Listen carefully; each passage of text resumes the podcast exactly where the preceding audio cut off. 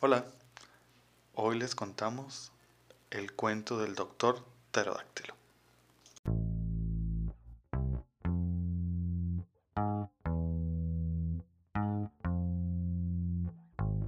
Había una vez un- una persona que tenía una mascota pterodáctilo radiactiva.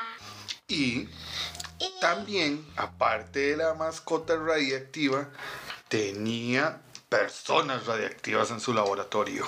sí, pero un- una salió mal y se convirtió en un monstruo de panzas.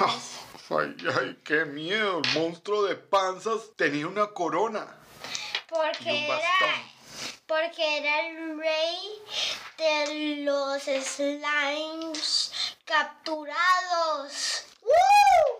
Y de repente, el científico loco les dijo, deténganse, paren, ¿qué es lo que estaba haciendo?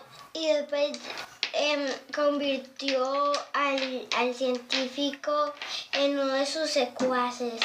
Y le sonó el teléfono.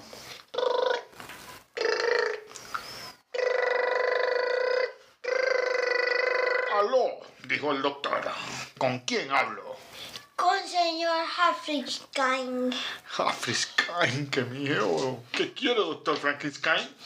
Au, necesito uno de, de una de tus personas radiactivas. Ok, Para yo te la envío. convertir una en, una en un monstruo de panzas. Y después dijo el científico, pues ya tengo un monstruo de panzas aquí, ayuda. Y se montó en una libélula enorme, gigante que había hecho el científico. Y se lo mandó así. El científico pterodáctilo se fue volando en la libélula. Pero cuando llegó, olvidó la llave.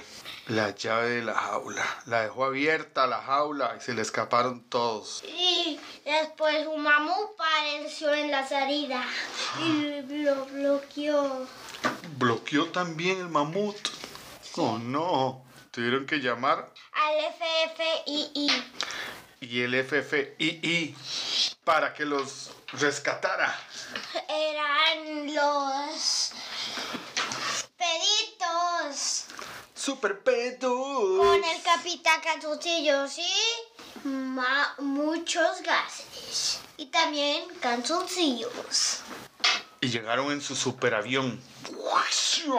Peditos en posición. Peditos van en su avión. Peditos. Chin, chin, chin, chin, chin.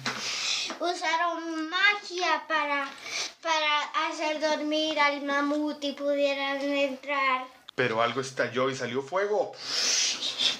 Y- pero andaba a la par de unas cosas reactivas y lo convirtió en un monstruo de fuego. Uh, mamut radioactivo de fuego. Y solo quería irse a su casa. Pobre, extrañaba su casa. Y sus flores. Sí. Extrañaba sus flores también. Entonces sí, hizo todo un juego para encontrar a su casa y hacer un, avión súper reactivo. Pero estalló y cayó en un arco iris explotando todo. Y los peditos y el capitán que eso sí en su superavión.